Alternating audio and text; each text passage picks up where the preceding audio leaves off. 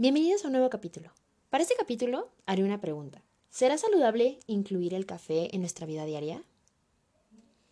La respuesta es no. No es recomendable el consumo diario, ya que la cafeína es uno de los productos que genera mayor estrés, ya que libera adrenalina y estimula el sistema nervioso.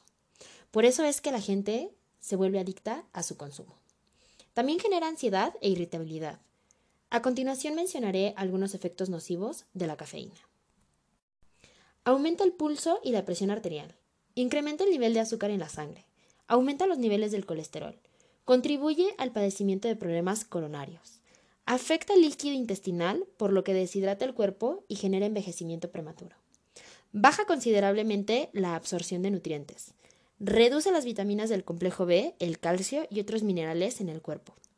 Reduce la energía de los riñones. Aumenta los problemas del hígado. Genera irritación gastrointestinal que puede llegar a causar gastritis.